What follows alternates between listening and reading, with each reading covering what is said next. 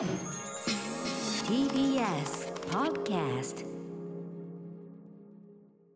7月21日木曜日時刻は8時を回りました。TBS ラジオキーステーションにお送りしているアフターシックスジャンクションパーソナリティの私ライムスター歌丸です。そして木曜パートナーの TBS アナウンサーうなえりさですここからは聞けば世界がちょっと変わるといいなな特集コーナービヨンドザカルチャーです。ところで歌丸さん突然ですが e スポーツという言葉知ってますよね？バカにしないでください、はい。おいっすとはいえねうん。やっぱり e スポーツぐらいはそれはまあ番組でもいっぱい扱ってますしね。それはわかりますよ。はい。では今 e スポーツ何年だと思いますか？出た。そのなんとか何年。うん。ねえ困っちゃいますけど。はい。ただまあ近年ねやっぱりすごくこう e スポーツって言葉が定着したんでうんまあいつなその流行語になに指定されたのが2018 18ですから、はい。まあそことしましょうか、うん。だからまあ4年前？だからうんうん。e スポーツ4年？1819202122だから5年ですかね。5年か5年、うん。はい。e スポーツ e 5スポーツ年5年。5年。でもですね歌丸さん。実は早くは1997年頃からですね e スポーツ的な競技シーン。うんあったそうなんです。97年頃からすでにあった。はい、で2006年にもですね雑誌で e スポーツ特集組まれてたそうなんですね。ああもうその時 e スポーツって言われてたんだ。はい。じゃあ元年じゃないな、ねえ。ミルクボーイさん的な。じゃあ。元年じゃないな。じゃあちゃうのはい、ということでまあそのね e スポーツ的なシーンそのものみたいなことを含めたら、まあさらに古くなるわけで。では結局今は e スポーツ何年なんでしょうか？本日のゲストヨッシーさんこの辺どういうことでしょあ、ヨッシーと申します。ヨッシーさんはいよろしくお願いします。よろしくお願いいたします。E スポーツですね。あの僕は20年今サイトをやってるんですが、うん。僕がもう始めた頃からは実は e スポーツっていう言葉ありまして、なのでもう20年以上は僕はあるとう思ってもう言はい。葉はあったんですありねましたね。で e スポーツ元年っていう言葉も毎年こう繰り返されてるんですけども、まあそういったものをちょっと追いかけて今年こそは感が入るんですかね、そうですね。うん。そういったものをちょっと今日ご紹介できればと思っております。ありよろしくお願いしま。がとうございますす。ではでは今夜の特集始めていきましょう e スポーツ元年って何回も聞いたけど結局今って e スポーツ何年なんだ特集。いい特集タイトルですね。はい、はい、Apex レジェンズやリーグオブレジェンド、バロラントに格闘ゲームなどコンピューターゲームを使って競い合ういわゆる e スポーツが大変人気な、えー大変人気となっている昨今、うん。えー先日もバロラントの日本予選が埼玉スーパーアリーナで行われこれ2万人以上の観客がすごいよ会場に集まったすごくない？いやーもうそんな時代来たかって感じです、こね、れはやいばいよね。これはちょっと目に見える形で来たって感じがあります、本当にゲームをうん。見る時代が来たしかもワンタイトルでさ、うん。バロラントだけでだもんね、うん。はい。ということでこの e スポーツという言葉、まあ、2010年代後半頃からメディアでも取り上げられるような皆さんもね知ったんじゃないでしょうか。で2018年の新語・流行語にも入賞したと、えーでも実はそれまでに何度も何度も歴史の中に現れその度に e スポーツがねと言われ続けてきた、えー先ほどヨッシーさんおっしゃった通りということでございます、はい、今定着しつつある e スポーツは一体いつ頃生まれそして結局今 e スポーツ何年なのか現場で取材を続けてきた、えー方におかお伺いしていきます、はい、えー改めてゲストのご紹介です。来月で丸20年を迎える国内 e スポーツ情報サイトのサイコさん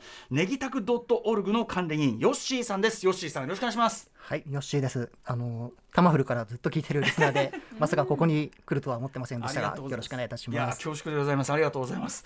はいということで改めてヨッシーさんのプロフィールご紹介うなえさんしておきましょう。はい、えーヨッシーさんは e スポーツの個人ニュースサイトネギタク .org を主催し国内外の e スポーツ情報を20年にわたって取材し発信してきました。他にもポッドキャスト電狂元年ラジオゲーミング腕組み画像コレクターなどさまざまな形で e スポーツの情報を紹介しています。待ってください。ゲゲーミング腕組み画像コレクター？どういうこと？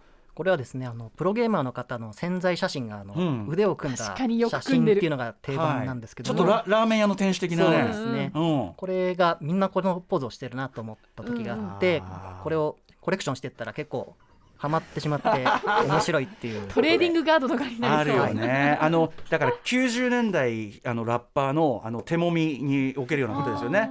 ね、あのハスラー手もみと呼ばれる そのそれを収集していくとやっぱありますよね受けるのね、はい。ありがとうございます。ということでですね、えーままずちょっとヨッシーさんのやってきたことそのものがめちゃくちゃ興味深いのでちょっとその話から伺いたいんですけどはい。えー、とまずちょっと基本的なこと。えっ、と、はい。リスナーの方でね明るくない方もいらっしゃるんで e スポーツとは何でしょうか？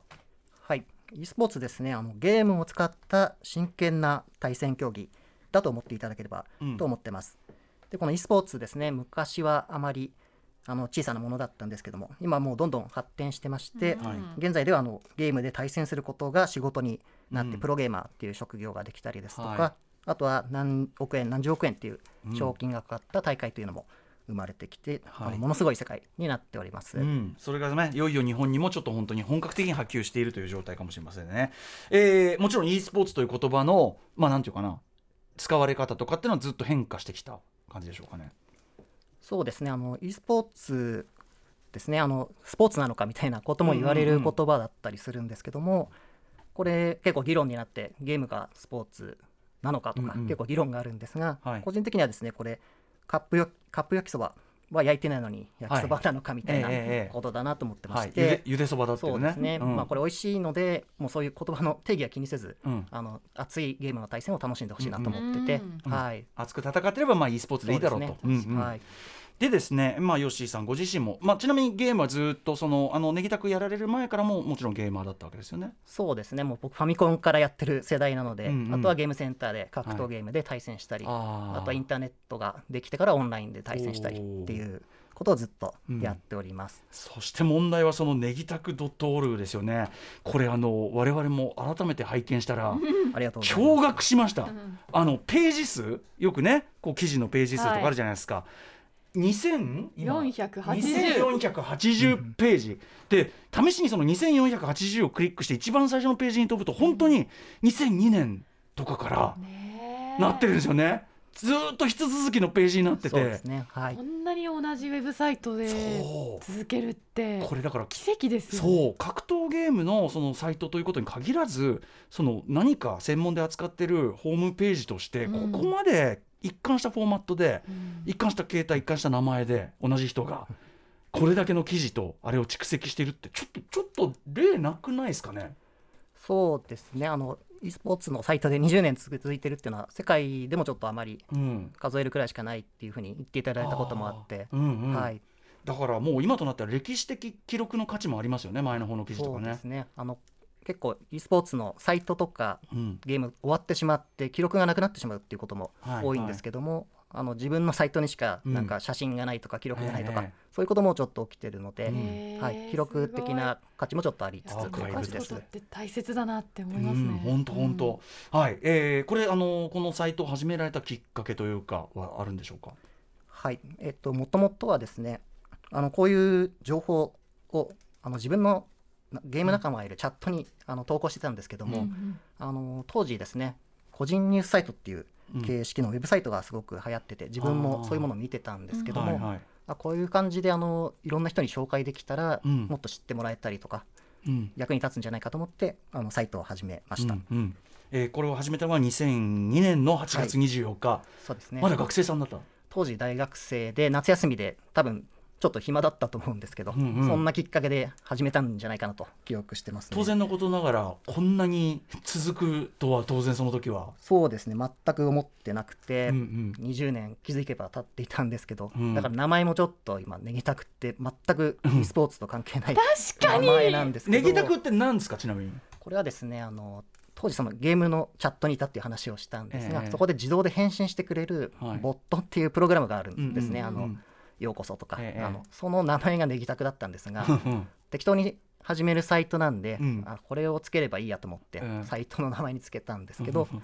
気づいたら20年経って、はい。あの変えられなくなっちゃったとか 全くこれ e スポーツじゃないよなっていうような名前で続いております。なるほどなるほど。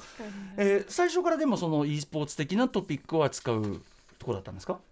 そうですね、あのー僕が好きなゲームであのクエイクとかカウンターストライクっていうシリーズのうんうん。ゲームがあったんですけども、まあ、そういったものの情報を最初はあの集めてました、はい。でこういうのは大体英語の情報なんで、うん。うん。それを集めてきて日本語で紹介するっていうはあ。ことをやってました。例えばアメリカとかではシーンはどのぐらいの大きさだったんですか？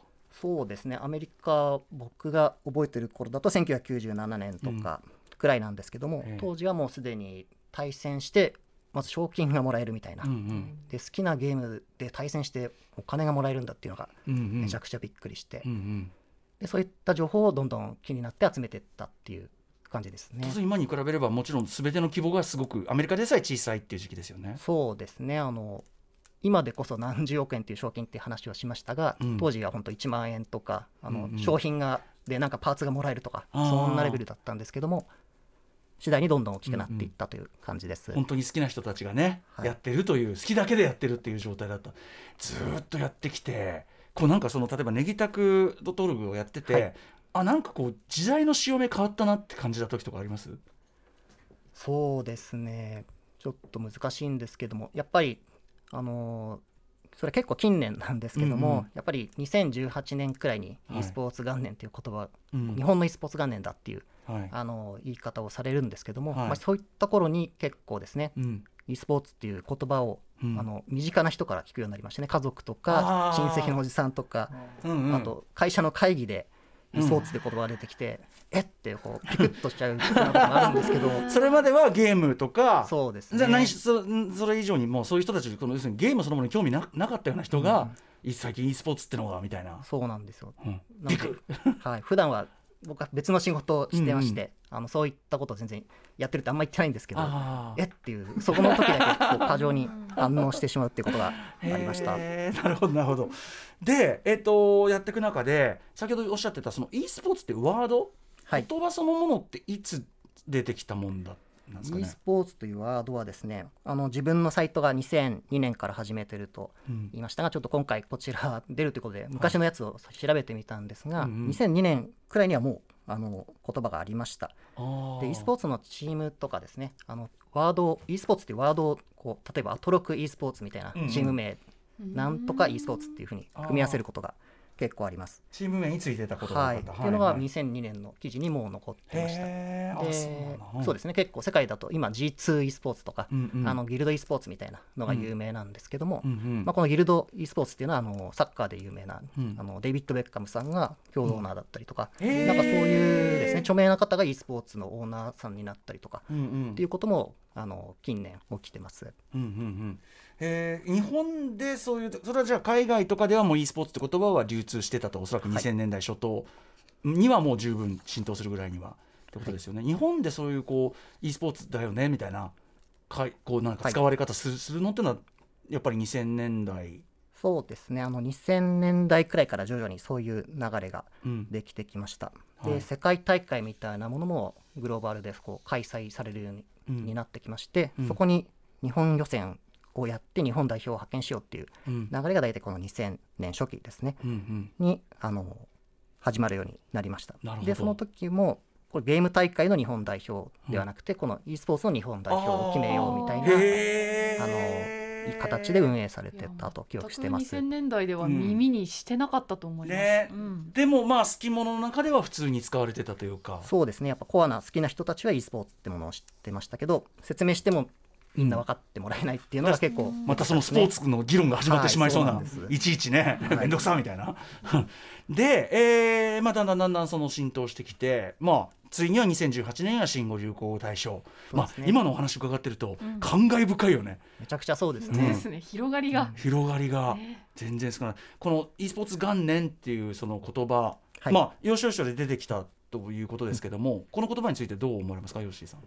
そうですね。e スポーツ元年ってあの結構メディアさんがこう、う e スポーツってなんか最近話題らしいぞとか、うんうん。あのっていうのに気づいていただいた時にうん。今年はこう e スポーツ元年だっていう感じで盛り上げる特集とかうんうんうん。記事で使っていただいてる、メディア用語だよね。そうですね。明らかにね。か。なと思います。確かに。でこれが毎年毎年正直言われてるような時期もあったんですけども、これは個人的には結構ポジティブに捉えてまして、本当に毎年そういうぐらい新しい出来事とか、はい。あのものすごい賞金の大会がとか、うん。いろんな出来事が本当に毎年ありまして、うんうん本当に今年も e スポーツ元年で言ってもおかしくないような、うんうん。さっきの埼玉スーパーアリーナの出来事ですとか、そういうことが起きてるんで、うん。個人的には前向きに捉えています。えーなるほどね。いや今なんか自分に置き換えて考えたら、ここが日本語ラップ元年ですとか言われて、いや待って待ってその前から俺やってんだけどみたいなさ。そうですね。そういうことですと、なんか違和感とか絶対ありますよね。ね、出てきそうだけど、うん。でもまあそのやっぱりこれがあったから元年だ。これがあったから元年だが、あの要所要所であり得るのは理解はできるって感じですよね。はいということで、えーまあ、ちょっと大体のこの歴史的な成り立ちというのを、ね、伺ってまいりましたがお知らせの後さらにですね、まあ、じゃあその実際にはどういうような e スポーツ動きがあったのかというのを2000年代初頭からの動き、えー、吉井さんに伺っていきたいと思いますよろしくお願いします。はい、よろしくお願いいたします。After Six Junction. 時刻は8時16分はい TBS ラジオキーステーションに生放送でお送りしているアフターシックスジャンクションです。はい今夜は結局今は e スポーツ何年なんだ特集です、えー、新規性 e スポーツサイトもう20年、えー、20周年を迎えられます。まもなくね、えー、ネギタク .org 主催ヨッシーさんに引き続きお話を伺ってきます。ヨッシーさんよろしくお願いします。はいよろしくお願いします。8月24日ですね、はい。に20年ということでございます、さあということで。はいここからはヨッシーさんが20年来の取材生活の中でこれは e スポーツ元年でしょと感じた重要な出来事を紹介していただきます。はい。まあ、ちなみに e スポーツって言っても、はい。まあ、その FPS 的なねその要するに主観で打つああいうシューティングゲームなのかあの格闘ゲームシーンもありますしいろんなこう種類のゲームもあると思いますが一応どのヨッシーさんのこう守備範囲というのかな？どのあたり中心に行きましょうか、そうですね。あのスポーツの中にですねあの e スポーツまずスポーツに野球とかサッカー、うんうんバスケ確かに。っていうのはいっぱいあると思いますが、e スポーツの中にもこの FPS とかえあの RTS とか格闘ゲームとかさまざまなジャンルがあります。RTS はまあできるだけ早くはいアタックするというねリアルタイムアタック。はい。はい、で自分が追いかけているのはこの FPS という一人称視点のシューティングゲームのジャンルでしかごめんなさい。てはい。うん。でこちらの出来事をちょっと中心に紹介させていただきたいなと思っております。はい FPS ですね中心に。すみません、なんか余計なこと言って間違えちゃったごめんなさい。はい、えー、では行ってみましょう、はい、えーまず最初のトピックはこちらから。e スポーツ元年その12000年。e スポーツの世界大会が日本上陸。はい、えっ、と2000年。結構早いですね。何があったんでしょうか？そうですね。こちらですね。自分の、まあ、見てる中ですと1997年くらいからあのアメリカとかでさっき大会やってて驚いたっていう話をしたとうん。思います。で2000年くらいから世界大会の日本予選が開催されるようになりました。でこれですね最初やっぱり規模もすごく小さくて日本予選日本代表を決める戦いって言ってもやってる場所がこのネットカフェだったりとか、うんうんはいうん、でお客さんも全然いないですしなんならいてももうゲーム好きな男性しかいないみたいな状況でした。うん。でこの頃ですねあの当時もうこの頃になんですけど、e スポーツプロデューサーっていう肩書きをつけている、あの犬飼博さんっていう方がういんまして、えー。この方がですねあの世界大会の日本予選をいあの日本に持ってきてこの日本の e スポーツ代表を決めようっていう活動をされてました。すごい。えー、何者ですか？本当 e スポーツプロデューサーですね。はい。まあ、もともとはゲームの、あの、開発者とかをやってた方なんですが、e スポーツっていうものに知って、まあ、魅力を取りつかれて、当時、日本で e スポーツをこう、流行らせようっていう活動をされていた。e スポーツプロデューサーの肩書きが2000年にすでにね。これもう e スポーツ元年でしょこれ、そうですね、e スポーツ元年と言ってもいいような。日本における少なくとも日本における？る、日本における e スポーツ元年はだから2000年でいいんじゃない？これ。この方がだって日本にこの世界大会を日本予選持ってこない限うりん。動かなかった、そう話だったかもしれないですね。ねネギタクさんよりまだ早いもんね。そうですね、もう多分2000年、に1年、2うん。年くらいにはもうそういう大会があったと記憶してます。ヨッシーさんもうこれ話終わっちゃったじゃないですか。これもう今日 今年 e スポーツ特集がもう20終わりで。22年ってことでいいんじゃないですかねこれ えね犬飼さん今何されてるんですかね？それもちょっと気になっちゃうくらい、はいちょっと今別の活動をされてるんですけど、ね重要なはい出来事ですね、面白いね。今は関わってない超重要人物がいるっていうのもこう若いシーンにありがちな。ということで e スポーツ元年その1元年その12000 年ということで皆さん覚えておいていただきたいと思います。はい。日本に大会が上陸した時ということですね。はい。さあ続いてのトピックこちら e スポーツ元年その22005年日本にプロゲーマー誕生。その2が来ちゃった。はい。2005年何があったんでしょうか？はい、2005年くらいになるとですねだんだんこの e スポーツっていうのが日本でもこう少しずつあの成長してきまして、うん。2005年に企業がスポンサーになったプロゲーマーというものが誕生します。でこれですね個人ですとプレイヤーネームでシグマさんっていう方で、うん。寺部哲平さんっていうのが本名なんですがうん。こちらがですねあの世界ツアーっていうのが当時ペインキラーっていうゲームで行われてまして、うん。ここに企業がこうスポンサードしたプロゲーマーとしてあの参加していました。初のじゃあ日本初の正式なプロゲーマーとしてはやっぱりこの、えーシグマさんってことになるんですかね？そうですね。多分この方じゃないかっていうふうに言われております。これもその主観視点のシューティングゲームそうですね。FPS んの1対1のあの格闘ゲームみたいなどっちが強いんだっていうようなルールの大会でした。すごい。でもプロプロ選手1号が確定できるってすごいよね。なんかね、えー新しい歴史ならではって感じですかね。へでまたもう一つありまして、うん。あの4ディメンションっていうこれはあの先ほども紹介したカウンターストライクっていうゲームなんですけども、こちらのプロチームっていうのも誕生しましてこれもグローバル世界ですごく人気なうん。e スポーツのタイトルでして、うん。この世界大会にこう日本から挑戦しようっていうですね。活動していたプロチームっていうのも誕生しました。フォーディメンション、はい、えーこれも95あ2005年なんですね。2005年ですね。うんうんはい、うん。はい。でですね、まあ、こういったプロが誕生したっていうのはですね、この周りで見てた僕とかはい。そういう仲間からすると、こうもうまさしく e スポーツ元年って言ってもいいような。いやーこっちだやっぱし、はい。こっちだこっちだ。こうついにプロが出たぞっていう感じだったんですけども、この世間的にはですね e スポーツって言ってもまだはてなっていう感じで。ね。あの全く認知されていなくて、うんこのプロが誕生したっていうのもあんまりですね、あの凄さっていうのが伝わらなかったかなと思います。そのこの時も引き続き e スポーツっていう言葉は使われてたんですか？この頃はありましたね。はい。うん。あとそういう例えばアメリカとかのシーンで言うとやっぱこういうのってさそんなに賞金額がでかいのとかそんなに稼げるのっていうところでやっぱりこうある種こうなんていうの？あのジャッジする人多いと思うんですけどアメリカとかのそういう大会とかだとやっぱりその大きくはなってきてるんですか？そうですね。当時ですとちょっと正確な数字が分かんないんですけども、もう何百万何千万くらいのうんうんうん。大会の賞金は当時出てたかもしれないです、じゃあ他のスポーツ級のそういう稼ぎ方はは結構できるようになってきたというか、はい。へっていうのがありつつ、まあちょっとその後に2010年ですね、うん。あのこれは知ってる方もたくさんいると思うんですけども格闘ゲームのレジェンドである梅原大吾さんですね。があの海外の周辺機器メーカーと契約してうん。プロゲーマーになったっていうのがはい。2010年にありました。うんうんうん。で梅原さんはもう世界的に知名度がある格闘ゲームのプレイヤーなんで、はい。もうこの2005年の時とはもう比べ物にならないくらいですね、うん。メディアさんに取り上げられたりしてて、はいはい。まあ、ここもこう結構プロゲーマー誕生の年っていうような言われ方もしております。なるほど。つまりそのプロの誕生をどこに置くかでこの e スポーツ元年その2でも2つ説が分かれるというかことですかね。そうですね。はい2005年と見るべきか2010年と見るべきか最初のプロゲーマーは誰だと思いますかって聞いた時に、うんうん多分多くの人が梅原さんの名前をきっと挙げますもんね、うんうんその世間的な認知度で考えると、うん確かに梅原さんの存在ってうんうんめちゃくちゃ大きかったんだろそうなっていう。ね。けど梅原さんがいたからこそこう、うん伸びてるっていう部分も正直めちゃくちゃあると思います。うんということで、えーそのシグマさんですねその最初のペインキラーでプロになったそこからカウントすれば e スポーツ現在17年、えーそして梅原さんを軸に考えると e スポーツ12年これはいよいよ面倒なことになってまいりました。はい、えーというところでここまでが e スポーツ元年その2というところまででございます。はい。ということでですね歴史の話もいいんですが一旦ここでブレイクいたしまして今日はヨッシーさんにですね e スポーツにまつわる曲を選んでいただいてるんですね。しかもいヨッシーさんはヒップホップ好きなんですね。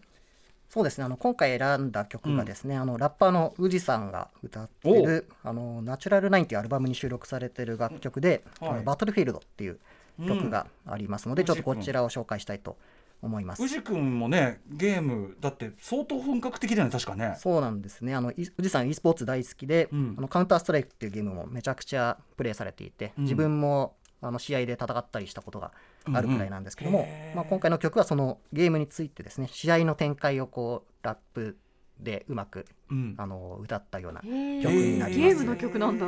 そうなんですよ。で宇治さん自分のこのサイトも昔見てくださっていて、うんうんうん。でこのリリックの中にですねちょっとよく聞いていただくとはい「ネギタク」っていう言葉が出てくるので、ちょっとその辺を、もう e スはポーツソングだ。やばい。ね。さすが宇治君。い、まさに今うないさんがおっしゃったようにあの日本語ラップでこの e スポーツっていうのを題材にしたもしかしたら初めていや絶の曲かも対そうでしょう。しれないですね。さすが宇治君。いいですね。ではヨッシーさんからぜひ曲紹介お願いします。はい、宇治さんの楽曲で「バトルフィールド」ですね。聞いてください。よろしくお願いします。はい、えー、宇治でバトルフィールドという曲をお聴きいただいております、2008年にリリースされたナチュラルナインというアルバムに収録されてます、えー、バトルフィールドってタイトルだけどカウンターストライクというゲームについて歌ってるということですね。なんですねちょっとややこしいんですけども、うん。この辺ちょっと多分皮肉って宇治さんが面白くタイトルつけたんじゃないかなと思います。そしてネギタク出てきましたね。できましたねめちゃくちゃ嬉しかったです。はい、これちなみにヨッシーさん宇治に取材されたんですね。そうですね。当時宇治さんがですねこういうの曲出すよって確かチャットかなんかで教えてくれて、めちゃくちゃびっくりしたっていう感じですね。はい、であのなんか直接話とかしたんですか？そうですね。あのー宇治さん結構その何年か後なんですけども e スポーツの大会で MC されてたりとか、うんうん。あのライブを披露するっていうことをされてまして、うんその時に直接初めてお会いして、はい。あの曲ありがとうございますとか、うんうんうん。あのサイト見てたよみたいなことを言っていただいて、うんうん。あのまあ、e スポーツきっかけでそういううん。ご本人に会えるっていうのも、うんうん。まあ、今回のラジオもそうなんですけど、うんうん。めちゃくちゃよかったやっててよかったなっていうエピソードですね。そしてねあのもちろんだから e スポーツ歌った曲としても最初だしっていうか e スポーツ的にここまでねあのなんていうのやり込んだ人ももう多分宇治君最初の方かもしれないですね。2000年代やっぱ前半でそんな、か雰囲気じゃない。世の中的にはまだそんな雰囲気じゃなかったですもんねだってね。そうですね。あまり e スポーツやってるタレントさんっていうような方ってあまりいなかったんじゃないかなとうん。思うんで、はい。さすが。貴重な方だと思います。うん、さすがでございます。宇治君でございました、えー、ウェイヨーでおなじみね。はい。はい、そうですね。さあということで、えー、ヨッシーさんのこの講義後半戦いってみましょう。続いてのトピックはこちらです。e スポーツ元年その32018年流行語大賞ノミネート。はい。出ました、えー、一気に飛んで2018年まあこれは世の中的な認知広がったと思います。ヨッシーさん、はい。これどう見ましたか？そうですね。2018年ちょっと結構飛ぶんですけどここがあの本当にですねいろんなメディアさんで日本の e スポーツ元年っていうふうに一番書かれてる年になります。はい。でこれはなぜかと言いますとあの日本 e スポーツ連合っていうですねあの e スポーツの統括団体っていうのが誕生したのがこの年うん。が一つあります。うん。でこの団体ができたことによってですねあの e スポーツの大会ってゲームを使って大会をやらせてもらうっていうのが基本なんですが、はい。その権利の問題とか許諾を取るっていうのがいろいろ大変だったりとかっていうのがあるんですけども、まあ、この団体ができたおかげで結構やりやすくなった。なのでいろんな企業さんとかあのゲーマーとかが大会を開きやすくなったっていうのが一つうんあります。うん。であとはあのプロゲーマーっていう職業があると言いましたけども、うん。はい。このプロライセンスも認定制度っていうものをこのメーカーさんとあの協力して作り上げていったのであの結構ですねプロライセンス持ってるっていうようなことをゲーマーの方がうん。あの言えるようになったとか、うんでその結果あの知らなかった人が認めてくれるようにうんなったとか、そういうのの積み重ねでですねこはい。の年がすごく e スポーツの展開っていうのがめちゃくちゃうんうん。伸びました。なるほど、はい。お金を稼いでってる実質としてのプロもそうだけど本当に立場として認定されたプロであるということですもんね。そうですね、はい、この社会的な地位の向上みたいなことが起きたのが2018年で、多分やってる側からも結構ありがたいという声もありましたね。はい、2018年ぐらいになると、どうやらそのゲーム超うまいとめスポーツ選手級に稼げるらしいよみたいな、そういうね下世話なやっぱりその稼げる云々はねやっぱ大きなファクターだからもう完全に周知されましたしね。そうですね。この年は本当に、あのすごくて、まあ、うん結果その e スポーツの流行 e スポーツっていうワードが、うん。あの新語・流行語はい。のノミネートですねされて、またそこでうん。こうメディアさんもまたいろいろ紹介してくれて、はいっていうループでこの年はめちゃくちゃ、うん。あの広がっていきました。ずーっと密かにネギタク .org をやってこられたヨッシーさんが、えーかい他の関係ない場所とかで、えー、e スポーツというのを耳にしてビクッとするそうですね。機会が増えたのが大体このぐらい。はいそうです。なんかでもただこの辺りからそのメディアとかもうん。取り上げるようになって一般の人に周知されて、うん。いやゲームはスポーツじゃないからっていうすごい反発もあったと思うんですよ。はい。で、うん当事者からすると勝手に外からそういう見方をされて、うん。もう余計なお世話なわけじゃないですか、うんうんうん。自分たちは自分たちの枠組みで楽しんでたのに、うん。うん外から e スポーツだってこう、うんうん。注目を浴びたことで、うんうんうんいやスポーツじゃないからってそれさらにその外の人たちが、表に出ると風当たりもね当然。はい。なんかその、うんうん。そのあたりの結構そのプレイヤーの方たちっていろいろ思ってたと思うんですけど、うんうんうん取材されててどんな肌感覚でしたか、そうですね、まあ、ちょっと最初の冒頭で話した通り、まあ、スポーツなのかスポーツじゃないのかってあまり、まあ、どどっちでもいいって言ったら変なんですけども、うんあまりですねあの気にしないというか、まあ、うん。ちょっと嫌な気分も正直あるんですけども、うんけどなんかこうトータルで幅大きなうん。視点で見ると、やっぱ e スポーツって言葉がこう広がるっていう方が大切なので。あまあいろんな捉えられ方をするようになっていくんですが、うん。まあ、e スポーツがこう広まっていくきっかけとしてはすごくいいことなのかなと思って、うん。はい、あの前向きに考えてます。なるほどね。これはでもあのシーンがもともとアンダーグラウンドでぎゅっとこう濃かったシーンが広がっていく時にもちろん風当たりもあるし、よきもう全く分かってねえなみたいなことも言われがちだし、まあでもやっぱりこういう認知のね入り口もあるかみたいな。だからヒヒップホップの日本語ラップで言ったら、うん。まあそうね。そうあの別に即興バトルがだけがヒップホップじゃないんだけど、うんうんまあよしかみたいな。確かに。うん。フリースタイルダンジョンでやっぱり見る人増えたってでいうのもでラップってそうやって即興で言い合うことでしょ、うん、まあそのそれもよしみたいなね。うん。その入り口もよしみたいなね、そういう大きくなる上ではそういうのはもううんうん。なんか通過点というか。そっから先どうするかこっちの問題なんでもう最初は入り口はそれでいいですみたいな。うんだけどまさにそうおっしゃる通り、そういう感じだったかもしれないですね。若干、はい。若干あのもうあのその件は後で解決するのでよしみたいな。うんうんうん 面倒くせえみたいな ありますよね。面白い、ね、うん。そういう声をこうもう跳ね飛ばすような今勢いになってきてますもんね。もうねもはやその議論はちょっと古いって感じするもんね、うやっぱね、うん。うん、それはでもやっぱりあの皆さんのプレイヤーの皆さんもそうだし、あとやっぱりこう地道なシーンの土台と作ってきたやっぱネギたくさんとかあるからですよやっぱね、うんうんおじゃあこれはもう元年でいいじゃないですか。決定でしょうこれ結論出ました。ね。えー、e スポーツ元年。その3は2018年、まあ、流行語大賞ノミネートされたりした2018年、まあ、これ結構言われがちなね年でしたね。あのある意味 e スポーツ元年というワードが一番流通した年そかもしれない。うですよね。そう元年っていうのですね。はい。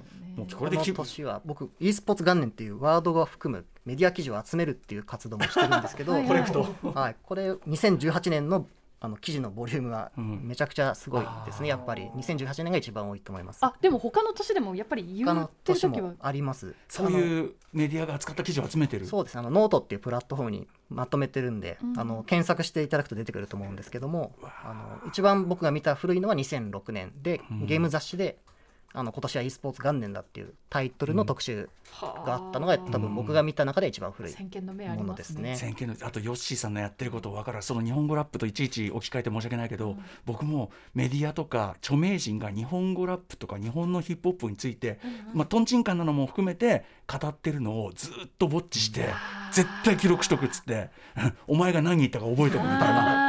うん、それずっとやってましたから気持ちは分かりますよ。e スポーツ元年記事まとめ。てまとめ。いいなヨッシーさん。これノートで見れるんですね。はいそうです、面白い。ぜひその記録もね見てみてください。じゃあでもね2018年で決まりだとという感じもしますけどもさらに続きがあるわけですね。次行ってみましょう。はい続いてはこちら。e スポーツ元年その42022年7月埼玉スーパーアリーナを e スポーツファン2万6千人が埋め尽くす最近。ねえ 日本でこんな景色がっていうついさっきっていうね、はい。でもまあすごい画期的なことですよね、はい。改めてヨッシーさんこちらどういうことでしょうか？そうですね。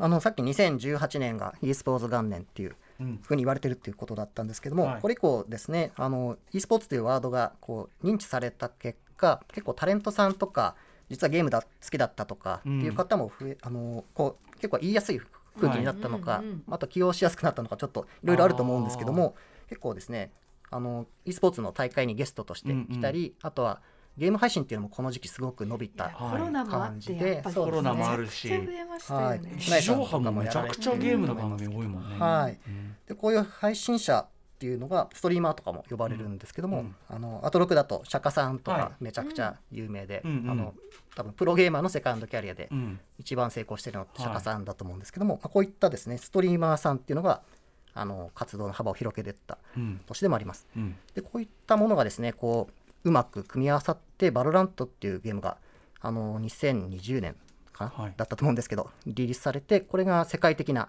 人気の、FPS ゲームですね。はい、タイトルになりました。うんでこのストリーマーさんとコラボっていうのもでこのバロラントっていうのはすごくうん。うまくやってましてそういったところで人気になってって、うん。で一方この e スポーツとして競技としてやってるレベルっていうのもどんどん上がってきまして、うん。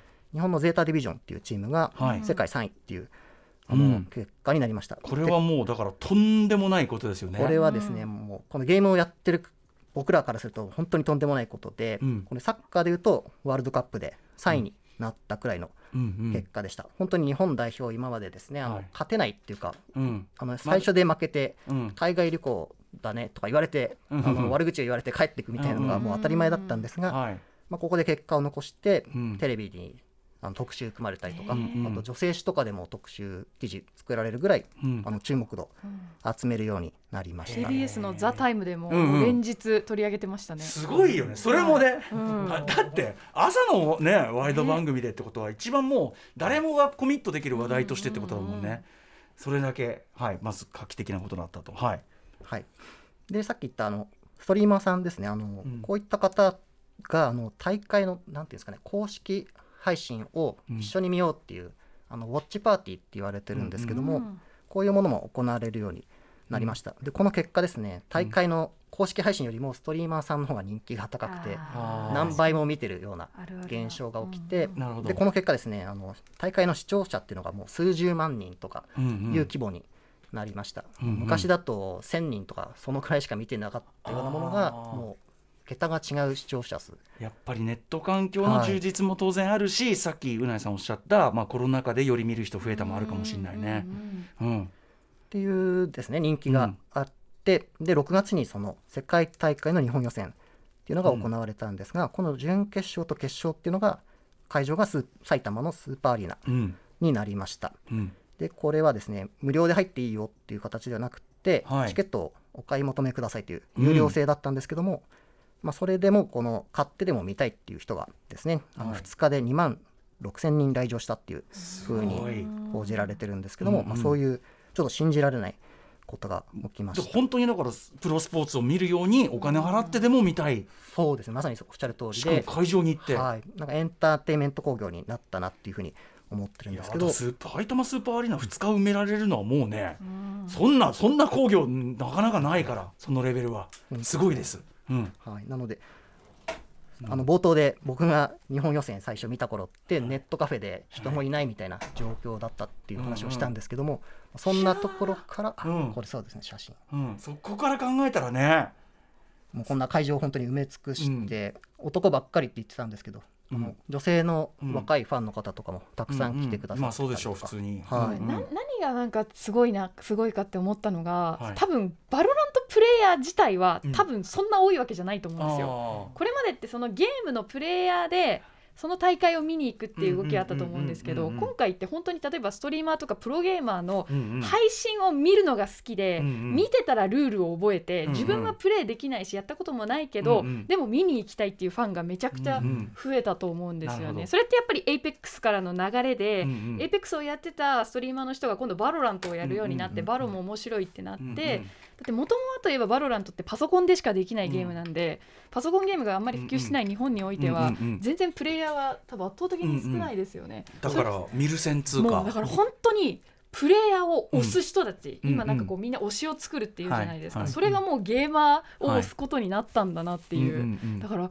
若者文化がここまで変わってきたんだなっていううんうのをん。なんか感じる出来事です。うんうん。まさに。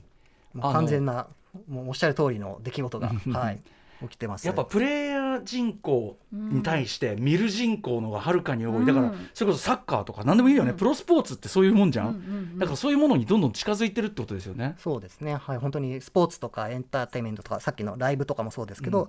まあ、そういうものにこう e スポーツがですねなんかこうようやくというか20年くらい経って、うん。なんか肩を並べる存在になったなと自分は思ってるんですけど、なんかこんな日が本当にうん。来たらいいねってみんなずっと言ってたんですけど、うんうん。なんかそれがついにこう実現してうん。でここがなんかゴールじゃなくて、うんうん。なんかもっと先があるだろうなっていうんうん。う期待感が結構あって、はい。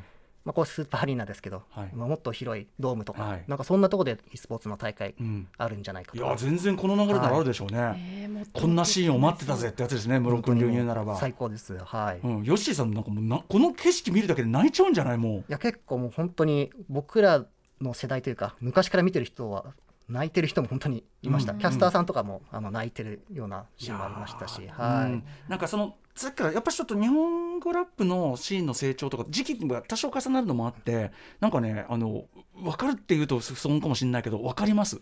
だから本当にネカフェで数人とかは俺らも下北のあんなクラブで、で客ったっていや全員やってるやつみたいな、6人とかですよね。6人。しかも全員出演者みたいな、そういうとこからしたらもうねもう夢のようなはい、現実がそんな未来がやってきた。感じです。はい。今その映像見てるんですけどうちわみたいなのとか、うんうん。うんプレート作ってる人がいるんですよね、はいはい。ファンファンの。もうアイドルのうん。うんファンの方が、うん。女性の方でも、はい、推し選手を推してるっていうね。ね。